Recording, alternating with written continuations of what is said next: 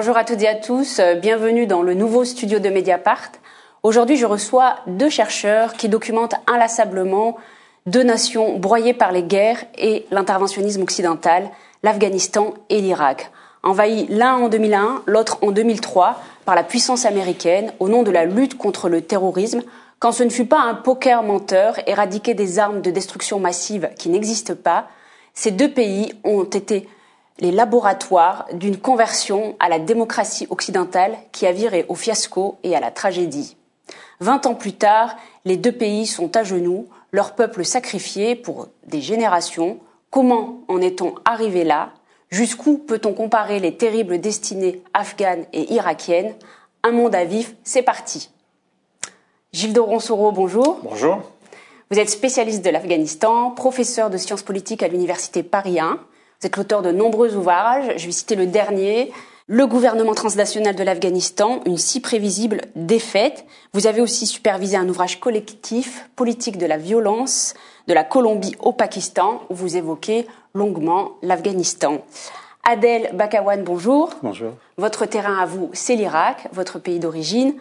Vous êtes directeur du Centre français de recherche sur l'Irak, chercheur associé à l'IFRI, l'Institut français des relations internationales. Vous aussi, vous avez publié un livre récemment, à l'heure de la débâcle américaine en Afghanistan, un livre passionnant, mais aussi désespérant, L'Irak, un siècle de faillite, 1921-2021. Les Nations Unies affirment avoir besoin de 5 milliards de dollars pour aider la population afghane, alors que la moitié d'entre elles est menacée par la famine, soit plus de 20 millions de personnes. C'est la plus grosse somme jamais réclamée pour un seul pays. Six mois après le retour des talibans qui ont conquis Kaboul, la capitale afghane, sans même avoir à combattre, l'Afghanistan est au bord de l'effondrement, en proie à l'une des pires crises humanitaires. Gilles de Ronsoro, cette catastrophe était-elle aussi prévisible que la défaite du gouvernement transnational de l'Afghanistan qui est au cœur de votre livre? Alors en partie oui, euh, c'est-à-dire qu'on savait que les caisses étaient vides, puisque le régime précédent avait essentiellement détourné l'argent, euh, l'argent de l'aide. On savait aussi que euh, est dans une période de, sécheresse depuis plusieurs années en Afghanistan, donc on sait que la production agricole, par exemple, est très faible. Et on sait, troisième élément, que tous les pays voisins cherchent à empêcher euh, l'exil des Afghans. Donc euh, là, il y a un consensus finalement entre euh, les pays européens et les pays de la région, Pakistan, Iran essentiellement, pour empêcher les Afghans de sortir. Donc si vous mettez tout ça ensemble, on est dans une situation déjà euh, très très difficile. Hein. La crise économique dure depuis 2014. Et dernier élément, il n'y a plus de système bancaire en Afghanistan. Et il y a 7 milliards de dollars qui ont été, qui appartenaient à la Banque centrale d'Afghanistan, qui sont gelés aux États-Unis et 2 ou 3 milliards gelés en Europe. Donc si vous mettez tout ça ensemble, oui, la situation n'a jamais été aussi difficile. Tout cela est aggravé par euh, le retour des talibans? Alors le retour des talibans, c'est essentiellement, euh, j'allais dire de manière mécanique, euh, l'exil ou le retrait de tous les cadres euh, qui étaient bien formés. Hein, et qu'il y a quand même plusieurs milliers de personnes qui faisaient tourner euh, la machine étatique afghane, même si elle était très faible. Et puis aussi, euh, les talibans euh, n'ont plus de quoi payer les fonctionnaires, de toute façon. Donc d'où euh, le paradoxe. Les talibans sont au pouvoir, ils ont battu les Américains. en même temps, ils n'ont jamais été aussi dépendants de la communauté internationale. Et il faut voir que avant leur arrivée au pouvoir, on donnait à l'Afghanistan collectivement 10 milliards par an. Aujourd'hui, on donne plus rien. Donc il y a un effondrement des structures. Et à part l'Union européenne qui a décidé de consacrer un milliard de dollars à l'aide humanitaire strictement, donc pas aux structures d'État contrôlées par les devants, mais à l'aide humanitaire, il y a, il y a peu d'argent qui arrive pour le moment. Donc la crise va être, euh, elle est déjà extrêmement grave. Et cette déroute de l'armée afghane qui a été euh, pendant 20 ans euh, biberonnée par euh, l'aide américaine à coût de centaines de milliards de dollars, comment vous expliquez cet échec d'une telle ampleur? Alors, le problème, c'est que les chiffres officiels euh, concernant l'armée afghane étaient faux. Hein, il n'y a jamais eu 180 euh, 000 soldats en armes. Hein. Une grande partie des salaires étaient détournés. Euh, L'essence, par exemple, hein, tout simplement, la logistique, tout ça a été revendu. Euh, on sait que, par contre, les arsenaux étaient encore pleins, mais les gens refusaient de se battre Pourquoi? Parce que le régime était trop corrompu, à la limite de l'effondrement, sans soutien politique. Donc, ce qu'on voit en Afghanistan, c'est l'échec du state building, de la construction de l'État sur 20 ans. Mais quand on a dit ça, euh, il faut voir que les Américains, notamment, ont une double politique. C'est qu'à la fois, ils cherchaient à construire une armée afghane, mais d'un autre côté, ils multipliaient les milices, euh, les opérations spéciales, par exemple la Ross Protection Force dans l'est du pays, qui était contrôlée directement par la CIA sans l'intermédiaire du gouvernement afghan. Donc ils avaient en parallèle une politique de fragmentation sécuritaire. Donc, euh, au, moment où il a fallu se battre, eh ben, on avait un système qui était totalement incohérent et qui s'est effondré. Quand vous avez vu cette déroute de l'armée afghane Adel Bakawan, comment vous avez réagi? Parce qu'il est vrai qu'au moment où Kaboul est tombé sans combat aux mains des talibans euh, le 15 août dernier, beaucoup de regards se sont tournés vers Bagdad. Et si l'Irak connaissait une, issue euh, aussi dramatique que, que celle qui se jouait alors en Afghanistan, est-ce que ça a été votre inquiétude à vous? Non, pas vraiment, parce que la situation à ce niveau-là est différente en Irak. En Irak, euh, vous n'avez pas un mouvement national euh, comme euh, les talibans qui peut déployer sa domination sur la totalité du territoire national. Vous avez déjà trois entités étatiques enracinées qui gèrent la population, la société, l'État, les institutions. Dans, dans, le sud, vous avez, euh, vous avez l'entité chiite, euh, dans le centre, à peu près, l'entité sunnite, et le nord, l'entité kurde. Je vous donne un exemple. Sur les, les élections du 10 octobre de l'année dernière, sur les 73 sièges de Muqtada Sadr, qui revendique le nationalisme irakien, n'est-ce pas, soit référentiel du nationalisme irakien, il n'a pas obtenu un seul siège dans le territoire sunnite ou un seul siège dans le territoire kurde. C'est pareil pour Halboussi, le sunnite, qui n'a pas obtenu un seul siège sur ses 33 sièges à Bassoura ou à Erbil. Pareil pour, pour Massoud Barzani. C'est pour dire, euh, en Irak, vous avez une situation complètement différente. Par exemple, le 31 décembre de l'année dernière. Euh, 2021. Exactement. C'était le départ des troupes combattantes américaines en Irak c'est non un non-événement. C'est-à-dire que ce retrait américain n'est pas comparable au retrait américain qui s'est joué en Afghanistan Absolument pas, parce que tout simplement en Irak, le désengagement des États-Unis d'Amérique date déjà de 2011. C'est en 2011 que les États-Unis d'Amérique ont retiré les 138 000 soldats américains. Et euh, les Irakiens ont déjà intériorisé ce retrait sans avoir des conséquences, bien évidemment, dramatiques comme ce qui est passé en Afghanistan. Alors certes, comme en témoigne cette question du retrait, la comparaison entre l'Afghanistan et l'Irak comporte de nombreuses limites, mais elle comporte aussi de nombreuses similitudes et j'aimerais qu'on les mette en exergue, euh, ces, ces convergences. Euh, je pense tout particulièrement à la fragmentation politique, ethnique, tribale, religieuse. Je pense aussi à la corruption abyssale que vous avez évoquée en Afghanistan, mais qui est exactement de la même ampleur en, Irak, ou encore à ce que vous évoquez aussi, l'échec du state building. Quelles sont pour vous les convergences les plus saillantes à vos yeux, entre l'Afghanistan et l'Irak? Alors, pour moi, euh, le point commun, c'est les Américains. Hein. Euh, après, les structures sociales, euh, religieuses, ethniques sont très différentes dans les deux pays. Par contre, on a les effets d'une même politique. Alors, on va deux, trois exemples. Hein. L'invasion de l'Irak et de l'Afghanistan, les invasions se sont faites sans véritable programme politique. Hein. Il n'y a pas d'anticipation. Bon, ça, c'est un premier point. Un deuxième point, c'est euh, la mise en place d'élites dans les deux pays qui ne sont pas des élites euh, pro-démocrates du tout, ou qui seront intéressées par la démocratie. Donc, ce qui se met en place dans les deux pays, euh, sur des modalités très différentes, on est d'accord, hein, mais c'est pas un système qui va forcément amener à une construction de la démocratie, et notamment parce que dans les deux cas, les États-Unis ont une perception des pays qui est d'abord une perception identitaire. Hein. Euh, en Irak, ils vont effectivement construire euh, ce que, ce que vous disiez tout à l'heure, tout à fait à raison, ils vont construire l'opposition sunnite, chiite, kurde, qui pouvait exister, mais qui n'était pas politiquement aussi déterminante que ça. Et en Afghanistan, ils vont avoir un jeu vraiment d'ethnicisation. Donc ça, c'est le deuxième point commun. Et le troisième point commun, je dirais, c'est la façon de sortir des conflits. Euh, en Afghanistan, c'est très clair. Obama prend la décision de retrait en juin 2011 euh, et le retrait va pour l'essentiel s'effectuer euh, d'ici 2014. Mais vous n'avez pas euh, négociation avec des talibans, pas de plan de sortie. Tout ça est extrêmement chaotique et se fait à la fin très brutalement.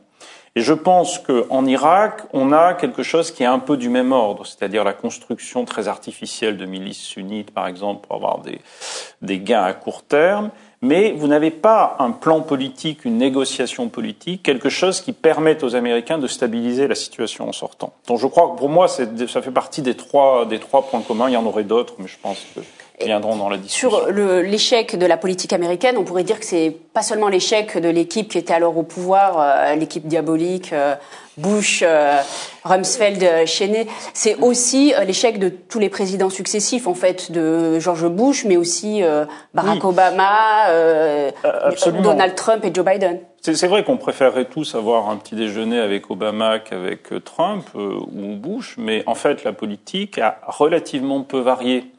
Enfin, je veux dire, les éléments de continuité sont extrêmement forts. Sur l'Afghanistan, sur l'Irak, je crois que je vais vous laisser intervenir, mais sur l'Afghanistan, euh, la décision d'Obama de retrait en 2011, elle a été poursuivie euh, à peu près sur les mêmes lignes. Alors il y a une plus grande brutalité, puis il y a une certaine incompétence de l'administration Trump, mais essentiellement Biden va continuer sur la même liste et va complètement rater sa sortie à la fin.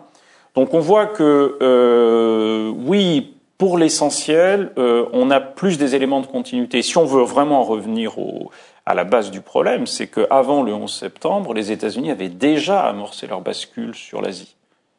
Hmm. Et le 11 septembre, c'est un événement qui va redéfinir toutes les priorités de l'administration américaine, en tout cas du premier mandat Bush. Mais dès les années, à la fin des années 90, le thème dominant dans les élites américaines, c'est notre problème, il est asiatique, il est chinois. Finalement, le Moyen-Orient, il faut sortir, c'est trop compliqué. Hein, et aujourd'hui, c'est quasiment réalisé, sauf qu'on voit qu'à chaque fois que les Américains essayent de sortir, il y a un problème qui se pose. Émergence de l'État islamique, les États-Unis sont obligés de revenir. Problème en Ukraine, les États-Unis sont obligés de négocier avec la Russie. Donc voilà, comment s'extraire de l'Europe et du Moyen-Orient? C'est ça le problème américain. En Irak, euh, vous êtes d'accord avec les, convergences euh, qu'apporte euh, Gilles? tout, à fait. Je, je, vais ajouter un ou deux éléments. Euh, la nature du système politique mis en place et la reconstruction étatique. Pour moi, euh, il y a deux, deux, ou trois points communs euh, entre les deux systèmes politiques. Tout d'abord, la milicisation de la société et de l'État, à la fois dans les deux pays. Lorsque Paul Brimard arrive à Bagdad, le 10 mai 2003, deux jours plus tard, le 12 mai, il met en place un décret euh, intitulé La débassification. Cette débassification transformée plus tard en désunification des sunnites en Irak, je pourrais même parler de la purification des appareils de l'État, de tous ces éléments sunnites qui avaient cette tradition étatique, la raison d'État qui dirigeait le pays de 1921 jusqu'à 2003. Donc tout était vraiment purifié, liquidé, hein, liquidé. Et le deuxième décret, une, semaine plus tard, c'est sur la dissolution de l'armée irakienne et tous les appareils de, défense. Hein. C'est-à-dire Mukhabarat, Amn al-Am, hein, le service secret, le ministère de l'Intérieur, le ministère de la Défense, tout, c'est tout, euh, tout l'État irakien qui a été vraiment liquidé. Comment Paul Bremer a reconstitué l'État irakien? Bah, Alors rappelez-nous qui est Paul Bremer pour ceux qui ne le connaîtraient ah, Paul pas. Bremer, c'est euh, le gouverneur euh, euh, américain de l'Irak, hein, envoyé par George Bush pour reconstruire non seulement l'État irakien, mais aussi la nation irakienne. À la chute de Saddam Hussein en 2003. Faire ce que ce que auparavant les, Américains, les, Britanniques dans les années 20 n'ont pas réussi, à savoir la fondation d'une nation irakienne. Et donc, comment ils, refondent l'État irakien par, par, quelques principes. Le premier, c'est la milicisation de cet État. C'est-à-dire quoi? C'est-à-dire, il a pris euh, toutes les organisations miliciennes qui travaillaient avec les États-Unis d'Amérique contre le régime de Saddam Hussein. Et donc, à partir de ces organisations miliciennes, il a fondé l'armée irakienne. Et donc, à partir de ce moment-là, c'est l'armée irakienne, c'est le service de renseignement, c'est le ministère de la Défense qui a été milicianisé. Ça, c'est à, peu près pareil en Afghanistan. Deuxième élément, même s'il n'est pas revendiqué, c'est la systématisation de la corruption. La corruption n'est pas l'affaire d'une personne, d'une institution, d'un parti politique, d'un groupe, d'une communauté. C'est tout le système qui est corrompu. Aujourd'hui, si vous voulez avoir une place, il faut vraiment être corrompu dans ce système irakien. C'est un peu le cas en Afghanistan.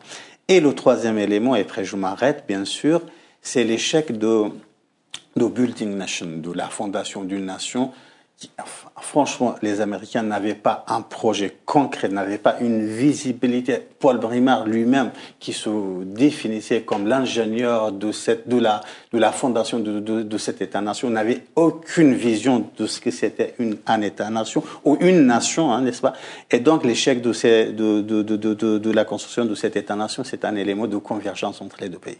Alors c'est intéressant, est-ce que cet échec... Euh, du state building, parce que finalement, euh, cette volonté d'imposer euh, la démocratie à l'occidental dans ces pays-là traduit à la fois une méconnaissance euh, du terrain, de la géographie même, mais aussi elle, révèle combien finalement elle a pu nourrir l'islamisme radical au lieu de le chasser. Alors, je ne sais pas si ces sociétés, en tout cas je peux parler pour l'Afghanistan, hein, mais je crois que c'est vrai aussi pour l'Irak, je ne sais pas si ces sociétés étaient spécialement allergiques à la démocratie, moi ça n'a jamais été mon impression. Euh, en Afghanistan, euh, les gens savent ce que c'est qu'un vote. Euh, très souvent, enfin, il y a des pratiques sociales qui sont de discussion, de délibération. C'est pas quelque chose d'inconnu. Les gens ont participé au premier vote, puis après ils ont vu que les, les, votes étaient en fait totalement corrompus, donc bon, ils ont moins participé. Mais il n'y avait pas un rejet dans la société afghane de la démocratie au sens de participation politique. Par contre, les États-Unis ont mis au pouvoir en 2001 des gens qui étaient soit des criminels de guerre, comme moi chez Dostum, soit des petits notables euh, dont le principal avantage était qu'ils étaient liés à l'administration américaine comme Karzai, dont la famille organisait une grande partie du trafic de drogue dans le sud, soit des anciens chefs de guerre, c'est-à-dire tous les gens que les Afghans avaient précisément euh, appris à détester dans les années 90. Donc, je ne suis pas sûr qu'on puisse conclure de l'expérience afghane un rejet de la démocratie. C'est pas ce que je disais. Non, non, mais ce que, je veux dire, c'est voilà, parce que c'est un thème qui s'est beaucoup imposé. On dit finalement, ça n'a jamais été possible. Non, ce qui est, on n'a jamais vraiment construit une démocratie en Afghanistan. Après, il y avait des points de conflit culturel sur notamment les femmes, hein, qui est quelque chose pour les Afghans, pour beaucoup d'Afghans, rappelle en fait la période soviétique. Ça y est aussi un tout. Voilà. Et on a créé un peu des sociétés civiles artificielles, et ça n'a jamais eu d'implantation. Voilà, c'est le problème qu'on a, c'est qu'on a eu des valeurs sur le genre, etc. Bon, que nous-mêmes on appliquait de manière un peu incertaine, hein. mais euh, voilà, on était incapable d'avoir une politique cohérente qui crée pas mécaniquement des réactions euh, islamistes ou autres, ou conservatrices simplement. Après, euh, Bon, c'est compliqué. Mais voilà. Donc je pense que il n'y a, pas eu de a pas eu de projet démocratique en Afghanistan. C'est, à mon avis, c'est, le vrai problème, il est là. C'est ce qui s'est passé également en Irak, à Del Bakawan, selon vous. Je rappelle qu'en en, 2003, en redonnant le pouvoir à la majorité chiite opprimée, euh, les États-Unis euh, vont contribuer à attiser les tensions confessionnelles et engendrer deux guerres civiles en dix ans. Euh, lorsque Paul Brimard arrive à Bagdad le 10 mai, une semaine plus tard, il réunit, euh, pour répondre à votre question, les, euh, les, sept poids lourds de la politique irakienne, sunnite, chiite et kurde. Et euh, c'est le président de la République lui-même en personne qui m'a confié ce qui s'est passé dans cette réunion. Il m'a dit, mais il était très très arrogant. Il nous disait, on ne vous donne pas les clés du pouvoir. On ne vous confie pas les clés de cet État irakien en cours de reconstruction parce que tout simplement nous sommes là pour fonder une nation irakienne. Clairement. Un an plus tard, Paul Brimard quitte le pays, quitte le pays dans une situation dramatique. La question de la nation irakienne n'est plus posée, la question de la démocratie n'est plus posée, la question de la société civile. Pourquoi? Parce que tout simplement, à cause des multiples erreurs stratégiques des États-Unis d'Amérique, le pays entre dans une guerre civile totale. Dans un mois, on a au moins 9 000 morts, le mois d'après 15 000 morts, et troisième mois, 20 000 morts. Et donc la question, la problématique qui s'est imposée à tous les Irakiens, mais aussi aux Américains, c'est la sécurité, c'est la stabilité. Comment sécuriser le pays le plus rapidement possible? Autrement dit, un an plus tard, c'était le vide total des projets On évoquait tout à l'heure les limites de la comparaison entre les deux pays. Vous le disiez, euh, Adèle, un courant djihadiste fondamentaliste ne peut pas accéder aujourd'hui au pouvoir euh, sur l'ensemble du territoire en, Irak. Oui, c'est absolument, parce que tout simplement, le pays est structurellement fragmenté, fragmenté entre trois. Par exemple, Daesh, l'organisation d'État islamique. Alors justement, c'est d'elle dont je voulais qu'on parle. On en est où aujourd'hui en Irak? Quelle est l'influence, l'étendue du groupe État islamique? Écoutez, le 7 décembre de 2017, Haïdar al-Abadi, qui était le premier ministre irakien, était invité par Emmanuel Macron à Paris, au Palais d'Élysée. Il déclare devant, toutes les caméras du monde que Daesh, c'est fini. C'était la phrase hein, prononcée, Daesh, c'est fini. Au mois de décembre de l'année dernière, 2021, on a bien remarqué une remontée en puissance de l'organisation d'État islamique et avec tous les modes d'opératoire, c'est-à-dire quoi? C'est-à-dire des attaques, prise en otage, égorgement, euh, enlèvement, disparition, et, le déploiement dans presque la totalité du territoire sunnite, mais aussi les territoires disputés entre Erbil et Bagdad. Et donc l'organisation d'État islamique est là. Et pourquoi? Pour, pour, Bien évidemment, je voulais dire pour une raison simple, mais les raisons sont très très complexe, mais la raison principale, c'est une, c'est une erreur stratégique de considérer l'audace, je dis bien l'audace irakien, comme une organisation transnationale et se comporter avec cette organisation comme si elle était une organisation à la fois française, américaine, allemande, chinoise. Non. La base militante de l'organisation d'État islamique est irakienne et sunnite tant que la communauté internationale, les pays du système régional et surtout les nouvelles élites au pouvoir à Bagdad n'ont pas un projet d'intégration sérieux de la communauté sunnite, Daesh restera là. En Afghanistan, quelle menace représente aujourd'hui euh, l'État islamique? On a vu l'attentat euh, tout de suite après la, prise de Kaboul par les talibans euh, qui s'est déroulé dans la capitale afghane au mois d'août, et d'autres ont suivi depuis dans plusieurs endroits euh, du pays. Alors, la première chose à dire peut-être, ce qui était sous-entendu en fait dans votre remarque, c'est pour ça que j'y reviens, c'est qu'il y a une particularité de l'État islamique. L'État islamique, c'est pas un mouvement islamique comme les frères musulmans, comme les talibans, etc. C'est un projet génocidaire. Ça met euh, l'État islamique un peu à part hein, par rapport à tout ce qui est islam politique qu'on connaît, violent, non violent, salafiste, etc.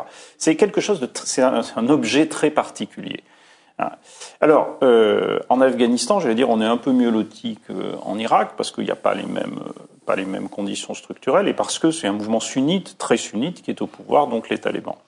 Après, euh, ce qu'on a vu se développer, c'est euh, deux choses. Premièrement, une série d'attentats anti-chiites, notamment les attentats particulièrement horribles contre une maternité, etc. Bon, ça, c'est quelque chose qui va continuer à, à dose, j'espère, faible, mais il y a très peu de possibilités de l'empêcher.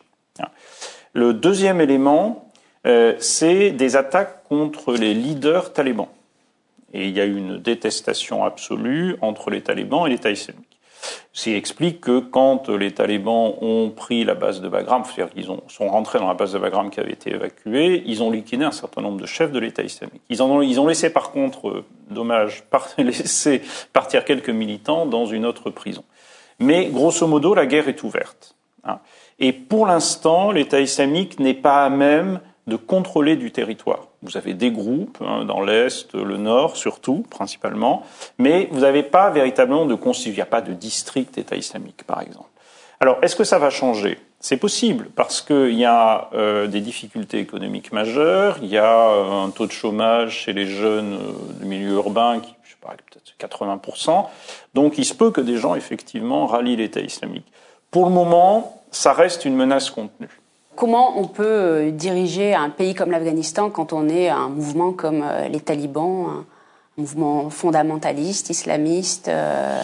Alors, il y a, y a, y a, a peut-être deux questions qu'on peut. Premièrement, vous avez à peu près 20% de chiites en Afghanistan, donc qui, par, un peu par principe, sont exclus des talibans, qui est un mouvement sunnite type déobandi. Bon. Là, il y a eu un accord avec l'Iran, ce qui explique que les chiites ne se sont pas battus quand les talibans ont pris le pouvoir. Ils auraient pu se battre. Hein. Kaboul, Mazar-e-Sharif, la grande ville du Nord, il y a des communautés chiites extrêmement importantes. Dans les années 90, ils se sont battus, et ce qui explique qu'il y a une grande partie de la capitale qui a été détruite, surtout à, l'ouest. Euh, là, euh, les talibans étaient en contact avec Téhéran. Il y a eu un accord, il n'y a pas de persécution massive des chiites, il y a eu des cas, des règlements de compte, des choses, mais il n'y a pas de... Voilà. Donc il y a des deals possibles. Voilà, ça c'est un premier aspect. Deuxième aspect, euh, les talibans n'ont pas les cadres pour gérer l'État. Le problème des talibans, c'est que quand ils étaient dans l'opposition, c'était finalement facile d'avoir des juges et une administration extrêmement légère. Quand vous êtes au pouvoir, bah, il vous faut des ingénieurs, il vous faut euh, des professeurs, il vous faut des universités qui fonctionnent. Ils n'ont pas les ressources financières et les élites éduquées, bon, bah, elles ont tendance à prendre l'avion pour ailleurs. Voilà. Donc c'est ça leur problème essentiellement. Il y a une autre euh, convergence euh, qui, qui, qui, me vient et qui m'interpelle, c'est celle concernant les femmes. Euh, que ce soit en Afghanistan ou en Irak, les femmes, et euh, si je pense aux fillettes, elles paient un lourd, très lourd tribut euh, depuis des décennies.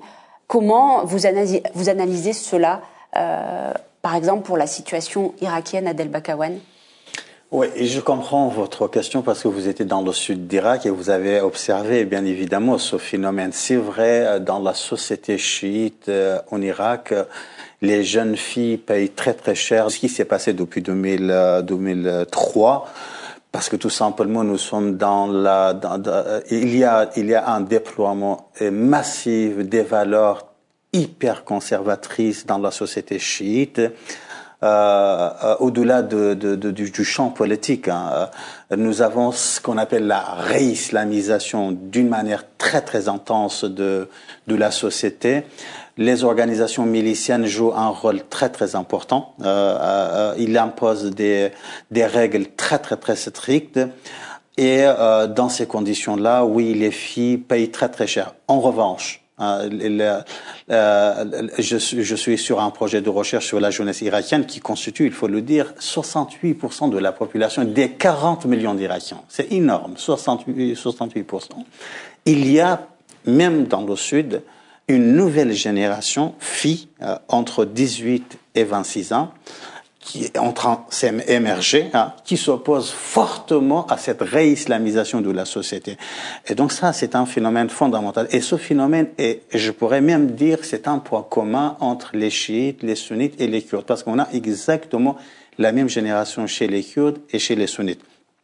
La, la montée en puissance de cette nouvelle génération est très importante dans les rapports de force entre le système conservateur que les milices souhaitent imposer et le rêve de cette nouvelle génération. C'est vrai, et j'ajoute aussi que ces décennies de conflit ont fait du corps des femmes un champ de bataille, que ce soit en Irak et en Afghanistan. Heureusement, dans le cas de l'Afghanistan, c'est un champ de bataille euh, plutôt idéologique que physique. C'est-à-dire que par rapport à d'autres conflits, on a relativement, je dis bien relativement, peu de viols, peu d'attaques directes contre les femmes. Donc ça, c'est un aspect euh, assez positif. Il y a des contre-exemples, les ministres de Rachid Dostom, par exemple, violaient assez régulièrement les garçons et les filles, d'ailleurs. Bon, mais euh, globalement, euh, on n'est pas dans une société qui a, euh, qui a considéré les femmes comme partie du conflit, comme on peut le trouver ailleurs. La société plutôt exclue, euh, exclue de l'espace public, exclue du politique en général. Ça, c'est le, premier point. Le deuxième point, c'est que les différences euh, sociales sont très fortes. C'est-à-dire que pour les femmes à Kaboul, qui étaient des classes moyennes supérieures, l'arrivée des talibans, mais en fait, il faut remonter plus loin, parce que c'est depuis l'évacuation de l'essentiel des troupes de l'OTAN en 2014 que la situation se dégrade. Hein, vous avez une, élimination progressive des femmes, de la fonction publique, euh, de tous les postes salariés, etc.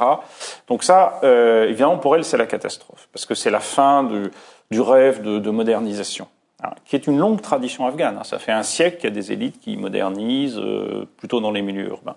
Pour les femmes à la campagne, l'arrivée des talibans, c'est d'abord la fin des combats. C'est-à-dire c'est la fin des bombardements de l'OTAN, qui était absolument intense pendant plusieurs années. Euh, c'est la fin de cette insécurité. Après, sur la vie quotidienne, je ne pense pas que ça change grand-chose. Mais c'est la continuité quand même d'une vie euh, ah bah, sous domination euh, masculine, d'une oppression, avec euh, des mariages forcés, très tôt, précoces, avec des fillettes qui sont condamnées à épouser sous parfois des vieils hommes de, 70, 80 ans, dès l'âge de 7 ans. Ça arrive, ça arrive, ça arrive encore. 60, Une bonne soixantaine, oui, ça c'est classique. Et surtout avec la famine en ce moment, on va se retrouver avec la même situation que dans les années 70 les, pères de famille marient, enfin les pères et les mères de famille marient leurs filles simplement quand ils, ne les vendent pas. Oui, parce qu'ils peuvent plus, parce qu'ils peuvent plus les nourrir. Enfin, donc là, on est dans quelque chose qui est une situation. Mais ce que je veux dire, c'est qu'on est dans une continuité d'oppression avec des éléments très dynamiques. C'est-à-dire qu'il y a beaucoup de mouvements de société civile qui sont en fait des mouvements islamistes très conservateurs, alors que euh, les gens qui nous nous sont sympathiques idéologiquement n'ont pas de base sociale. Voilà. Et là, on est dans un système qu'on n'arrive pas à contrôler et pas à influencer véritablement. Pour l'Irak, je voulais juste ajouter un point. Euh, c'est vrai, souvent les, euh, les, journalistes, euh, je ne parle pas bien évidemment de vous, mais d'une manière générale, et, et, je comprends parfaitement, mettent énormément de l'accent sur cette phase noire de, des conditions des femmes en Irak mais beaucoup moins sur, euh, euh, par exemple, l'engagement des femmes, des filles, des jeunes filles au sein du mouvement de contestation. si on prend par exemple statistiquement parlant le nombre des femmes assassinées, des femmes leaders, des filles leaders assassinées au sein du mouvement de contestation euh, entre le 1er octobre 2019 et le 31 décembre hein, de la même année, 600 morts statistiquement parlant, son nombre est très très significatif, hein. À la fois à Bassoura, à Najaf, à Karbala, à Sama, partout. Hein. Et donc c'est pour dire c'est très important vraiment de mettre un peu l'accent sur euh, ces, lieux de rencontre, ces cafés, par exemple la consommation de l'alcool, la façon de s'habiller, de, de, se rendre visible, de s'engager politiquement, de s'engager au sein de la 1200 associations juste dans le territoire euh, chiite de Bassoura à Bagdad, féminine qui lutte pour la cause des femmes. C'est quand même significatif. Oui, tout à fait. À Mediapart, on en a beaucoup parlé, on continue à en parler, euh, puisque quand je suis rentrée d'Irak, c'était l'un des, des, volets les plus importants de, de ma série consacrée à l'Irak, qui était de raconter cette vitalité féministe. Hmm. Euh, au prix parfois de sa vie, comme vous l'avez dit, des hmm. assassinats, etc. On lui très régulièrement à l'encontre de, de figures du mouvement féministe. Donc effectivement, c'est très très important de le rappeler. Et, aujourd'hui, c'est la grande différence avec l'Afghanistan, c'est-à-dire que c'est un mouvement endogène. C'est quelque chose qui n'est pas financé par l'étranger, c'est un vrai mouvement endogène. Et le problème, c'est qu'en Afghanistan, vous n'avez pas l'équivalent de ça. Alors il y a des femmes très courageuses qui vont faire des manifs dans la rue, mais elles n'ont pas de, soutien, pas de structure. Et avec les talibans au pouvoir, bon, de toute façon, c'est terminé. Donc voilà, donc c'est cette différence de structure sociale qui fait que quand vous êtes étranger, vous dites, bon, il faudrait faire quelque chose sur les, les questions de genre. Comment vous le faites pour pas que, évidemment, les femmes passent tout de suite pour des agents de l'étranger, pour faire simple? Voilà, c'est ça qui est très compliqué en Afghanistan. Et là, honnêtement, euh, euh, il y a des secteurs où la conditionnalité est possible, c'est l'éducation et la santé. Pour le reste, c'est très très compliqué. Il y a un élément très important qui explique ce phénomène en Irak, euh, c'est euh, paradoxalement la chute politique du Parti communiste irakien. le Parti communiste irakien, aujourd'hui, c'est à peu près 1% de vote politiquement parlant. En revanche, dans le sud d'Irak, d'où Bassoura jusqu'à Bagdad, ce territoire-là, qui était le territoire de l'action du Parti communiste dans les années 40, 50, 60, je pourrais même dire 70. Aujourd'hui, l'action sociale, l'action sociale du Parti communiste est très très significative. Il y a euh, une euh, influence très importante des idées communistes, euh, hein, euh, du Parti communiste, les appareils du Parti communiste, les organes de la société civile du Parti communiste qui se déploient dans toutes les structures, dans toutes les tranches d'âge de la société du Sud. Et ça, le Parti communiste afghan, il a été euh, définitivement liquide en 92, donc il n'y a pas d'héritage institutionnel du même type. Hmm. Voilà, ça c'est une différence de structure hmm. majeure. De ces fiascos tragiques, en Afghanistan, en Irak. Quelles leçons aujourd'hui euh, l'Occident peut-il tirer? Les États-Unis L'Europe Et la France? Alors, euh, bon, euh, ce qui me vient à l'esprit spontanément, c'est le caractère essentiel des, de la décision d'intervenir de, et des premiers mois de l'intervention. C'est-à-dire que beaucoup de choses se jouent dans les six premiers mois, les gens qu'on choisit pour être au pouvoir, etc. Ça, c'est la première leçon. La deuxième leçon, c'est qu'on ne peut pas avoir un discours sur la construction démocratique et en même temps avoir des pratiques, notamment des, je pense aux forces spéciales, une utilisation débridée de la violence. C'est complètement contradictoire. Les gens demandent euh, un règne de la loi, un rule of law, comme disent les, les anglo-saxons. Ils le demandent euh, en Irak, ils le demandent en Afghanistan. Voilà, ça c'est la deuxième chose. La troisième chose, c'est que euh, les interventions de la communauté internationale créent un chaos organisationnel dont on a peu de peu d'équivalent trop de gens interviennent avec des projets différents, des centaines de, de personnes, de l'argent qui circule. Donc on crée le chaos institutionnel dans ces pays. Et ça, euh, je crois que c'est ces trois points qui font partie des leçons de, de l'Afghanistan et peut-être de l'Irak. Hmm. Pour l'Irak, quelles leçons la société internationale, la communauté internationale peut tirer? Euh, Écoutez, depuis la sortie de mon livre, je suis un peu invité euh, partout dans les différentes capitales. Et euh, je sais pas, je, je peux dire heureusement ou malheureusement, je suis en dialogue permanent avec les, les différents corps diplomatiques euh, qui réfléchissent sur l'Irak. Je pense, mais peut-être je me trompe, la leçon est bien tirée concernant l'Irak. À savoir, euh, je vais résumer en, deux ou trois phrases. Aujourd'hui, euh, à l'échelle politique, à l'échelle sociale, à l'échelle économique, à l'échelle sécuritaire, à l'échelle militaire, euh, à l'échelle de ce qu'on a, ce qu'on pourrait appeler la, la, gestion de la diversité irakienne, la transformation de cette diversité irakienne en, en une source de stabilité et de sécurité et de développement. C'est l'échec, c'est le chaos, c'est la faillite. Aujourd'hui, la communauté internationale est en pleine réflexion sur la problématique suivante. Comment aider, sans intervenir militairement, les nouvelles élites irakiennes pour développer une nouvelle formule, parce que tout simplement, la formule sur laquelle on a reconstitué l'Irak de 2003 à ce jour est bloquée. Alors donc, le dialogue est démarré. Maintenant, je pense, la grande responsabilité, c'est du côté des élites irakiennes qui ne sont pas disposés à entendre ce genre de discours Sur euh, le terrain afghan, on a l'impression quand même que la communauté internationale aujourd'hui a plus ou moins tourné le dos à, l'Afghanistan euh, sous le joug des talibans, comme si euh, regarder devant vers l'Afghanistan, c'était trop honteux par rapport à tout ce qui a été commis. Oui, c'est trop honteux. Regardez, l'OTAN a apparemment fait euh, une espèce de rapport interne sur les causes de l'échec qui sera jamais rendu public parce que les, conclusions sont dévastatrices. On a du mal à s'intéresser à l'Afghanistan parce que c'est tous nos échecs. Hein, ça, je crois que c'est central. Il y a quand même une institution qui, malgré ses innombrables défauts, euh, a, je pense, une politique raisonnable, c'est l'Union européenne, pour le coup. Hmm. Qui revient discrètement aujourd'hui euh, alors, en discrètement, ça, on, oui, peut-être, mais surtout avec un milliard de dollars. Je dirais que ça compense le discrètement. Et c'est un milliard de dollars, c'est pour nourrir la population. Voilà, c'est pour passer l'hiver. Donc je pense que, voilà, après on peut discuter de beaucoup de choses, mais euh, il y a un minimum de responsabilité. Le chaos en Afghanistan, c'est nous qui l'avons créé. Il faut être raisonnable là-dessus. C'est pas la population afghane. On peut, il y a des moyens d'aider la population sans soutenir, reconnaître diplomatiquement les talibans. C'est cette voie qui est un peu étroite, certes, mais c'est cette voie que l'Union européenne suit. Et je crois que c'est très honorable. C'est la voie que les Américains suivront pas pour des raisons d'humiliation euh, intense. Et peut-être que d'autres pays, d'autres entités, par exemple, moi je suis très surpris que les pays du Golfe donnent rien, que les Chinois euh, donnent rien ou pas grand-chose, etc. Je trouve ça un peu, voilà, un peu dommage. On n'a pas parlé d'une question très importante, mais il est l'heure de, se quitter. C'est aussi euh, l'importance de l'influence iranienne en Irak et pakistanaise en Afghanistan.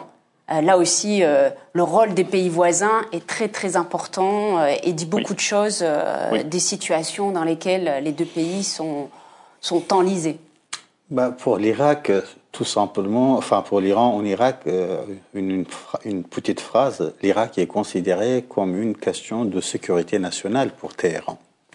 L'Iran peut euh, probablement abandonner la Syrie, même le Liban, le Yémen, mais l'Iran ne peut pas abandonner l'Irak. L'Irak, c'est 1250 kilomètres euh, de frontière avec l'Iran, du Kurdistan irakien du, au nord jusqu'à Bassora.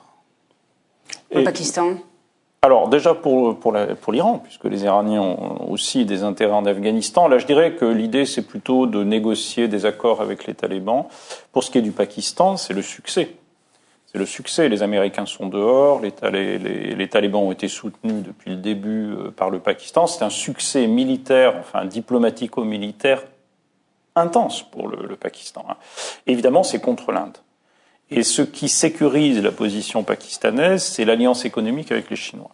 Donc désormais, on a dans toute cette zone, et cette zone, ça veut dire aussi l'Asie centrale, hein, euh, on a une alliance euh, sino-pakistanaise qui fonctionne, qui fonctionne bien, et dont les bénéfices seront de long terme. Hein. On est là sur plusieurs décennies, on n'est pas là sur des jeux à court terme, mais qui va et, mécaniquement créer des tensions avec la Russie et avec l'Inde. Merci à tous les deux. Merci Adel Bakawan. Merci Gilles Doron-Soro. Euh, je vous recommande de lire leurs ouvrages respectifs euh, qui nous éclairent euh, véritablement sur ce qui se joue en Afghanistan et en Irak. Quant à nous, on se retrouve très bientôt sur Mediapart. À très vite.